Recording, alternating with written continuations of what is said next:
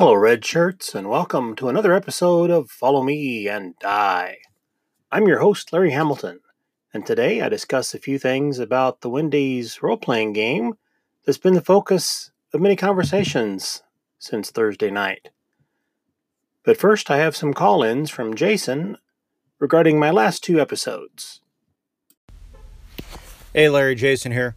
Good episode on the bullet journals. Um, I have a little notebook, a, a moleskin top flip notebook that I carry around with me, and I use that to just jot notes as I go every day. And then I don't always do it, but you know, the idea is at the end of the day, you go through what you've jotted. And, and what I do is I jot notes from the front of the book and in the back of the book, uh, in the back, starting at the back page and going forward, I'll, I'll, I'll um, summarize that day's thoughts or, or think new things to do, you know, the to do list. So I'm jotting all my notes in the front as I go, and then I summarize and, and recap them in the back, you know, in each day for a, you know, to do list for the next day. So that's kind of how I use my, my daily journaling or notepad or task tracking or, or whatever you want to call it. Of course, that doesn't help at all when you've way overtasked yourself.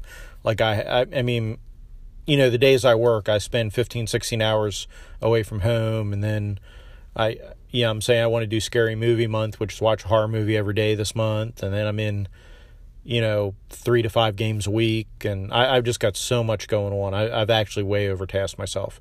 So I, am actually to have to cut back on some things. Um, not your game on the, the Wednesdays on, or Thursdays. Your game's on Thursday.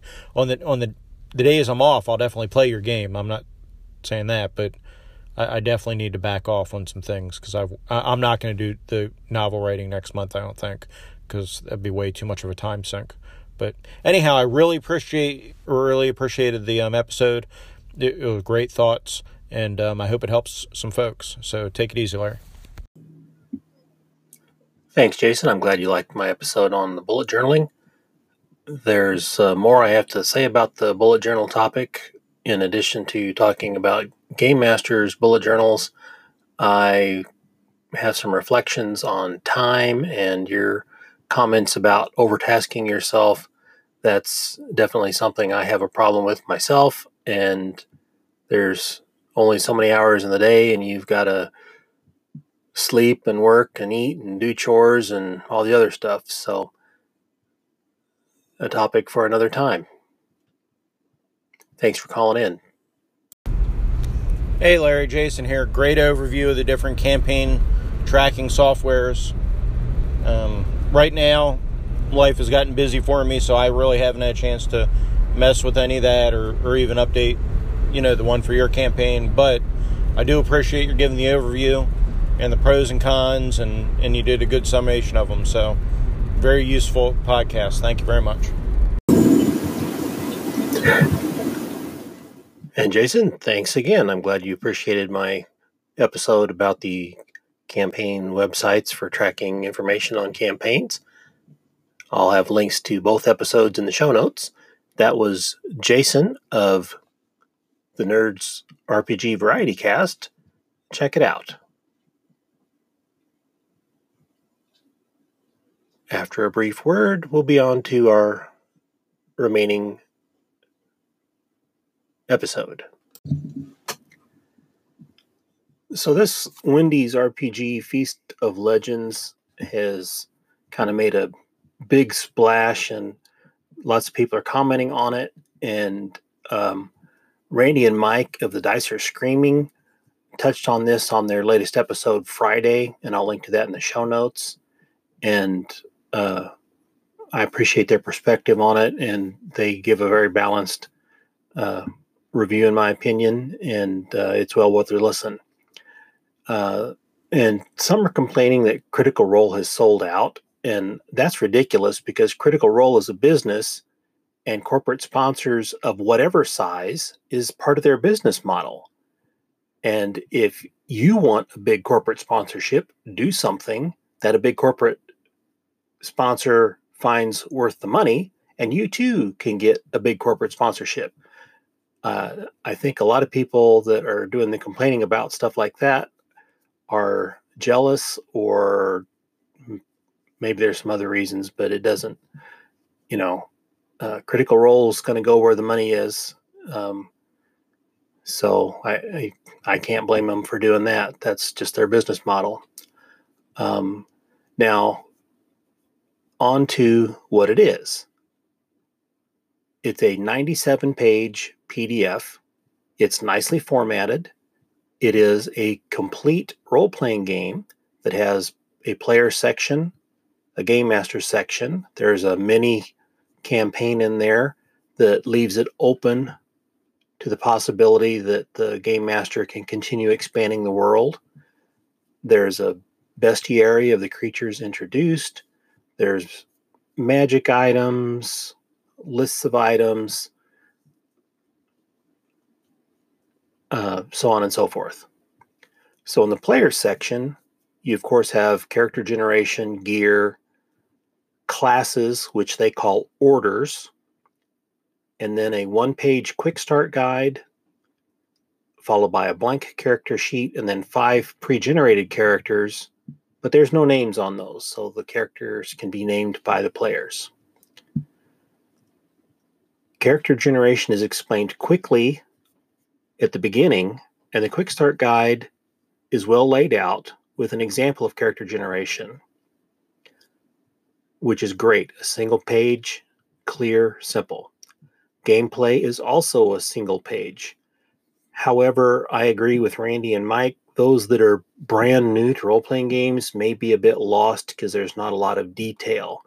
But for those that are experienced with role playing games, it is uh, an excellent summary. They also mentioned that if you don't have the dice to create your character, that they've got a digital dice roller online for those without dice. So they thought of making this accessible to as many people as possible. Character generation is rolling 4d4. So they're using four sided dice instead of six sided dice for the five stats strength, intelligence, charm, arcana, and grace. And then hit points is also 4d4. Then they have what they call defense, which is basically armor class, and that is determined by the order one chooses. And then each order has different bonuses and skills, and for each order, it lists five levels. It doesn't, that I saw skimming through this, I didn't see where it indicated how one determines when you advance a level. I don't know if that's built into the adventure or how that works.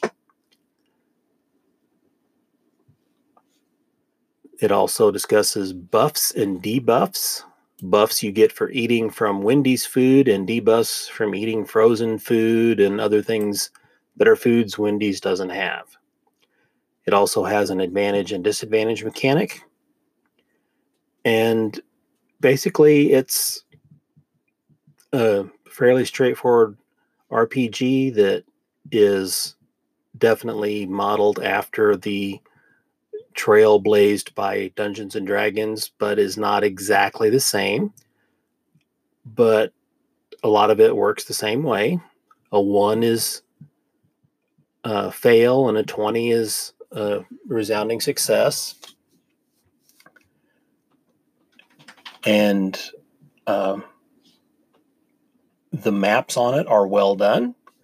It's very cute. The place names, there's a lot of parody um, it's pretty obvious that they're slamming McDonald's for its frozen patties, and they have a gesture in there that is uh, analogous to good old Ronald, and uh, it's quite quite the little thing. Um, so it's fun, and there's no mention within the PDF of who wrote it. I finally found a link on Google. There's an article on InWorld that mentions the designers, and it indicates it was created by a PR agency, VL, excuse me, the PR agency is VMLY and R, and it was designed by Matt Keck, and it has a Twitter link to him, Tony Martin, and others.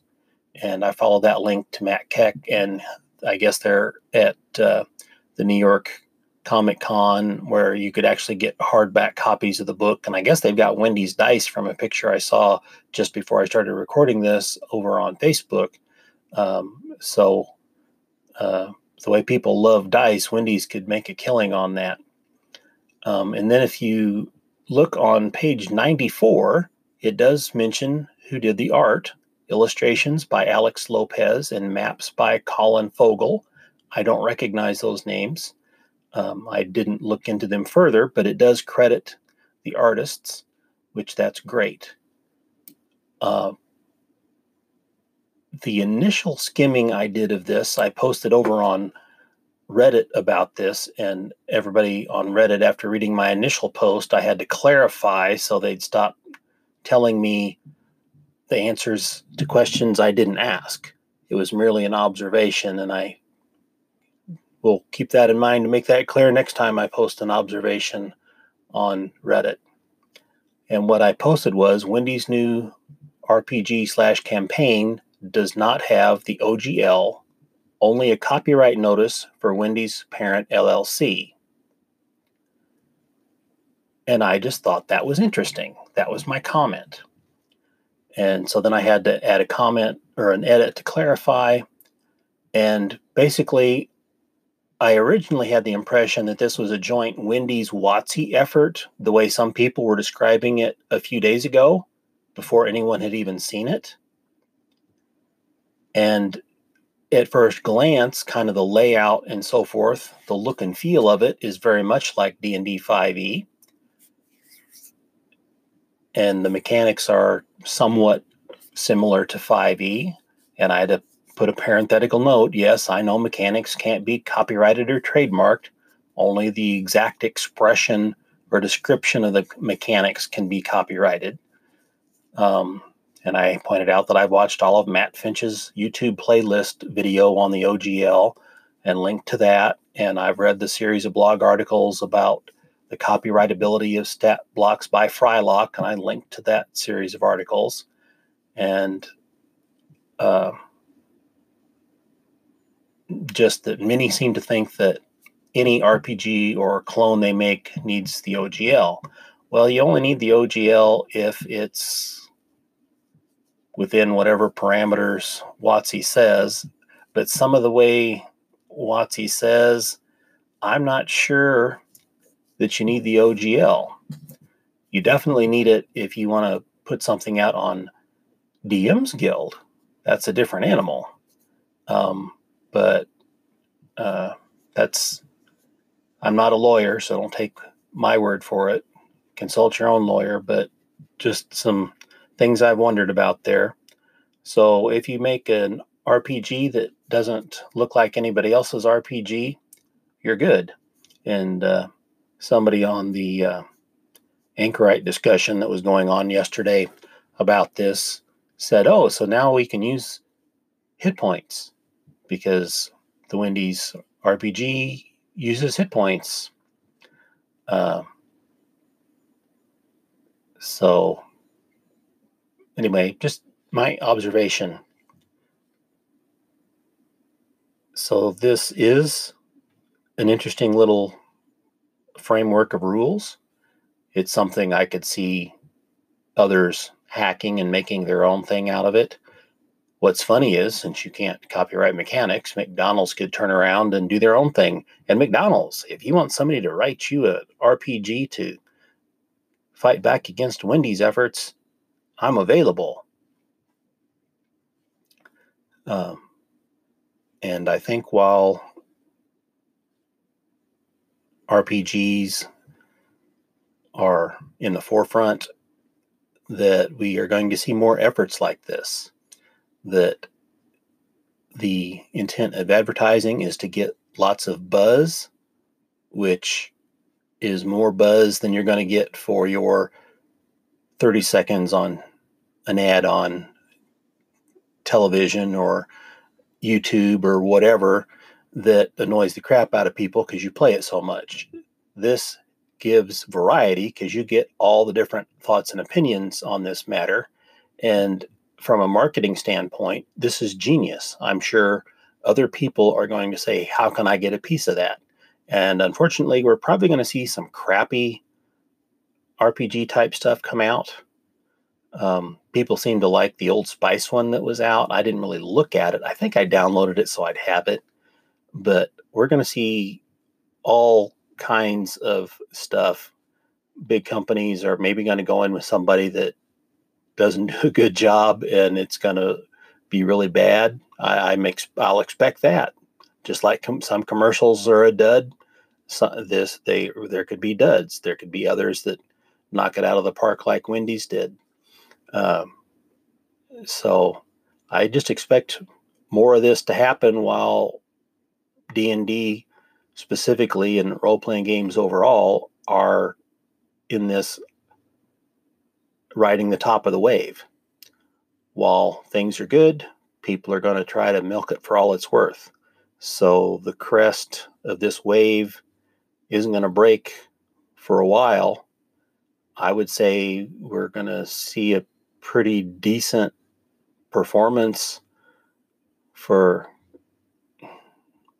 one or two years at least, I would think, maybe beyond that.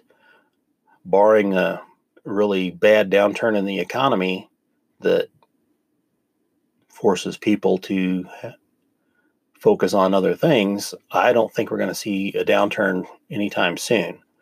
Uh, I'll be curious to see if I'm proved right.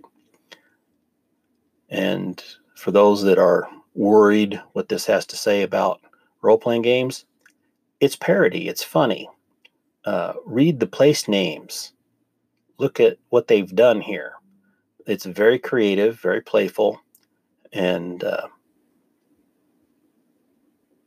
the layout was well done as well. So there's some lessons for marketers and lessons for RPG designers uh, in this. Um, so, yeah, that's what I think about that. I'd be interested to hear what other people have to say about this. As I mentioned, you want to go listen to Mike and Randy at the Dicer Screaming on their episode on this.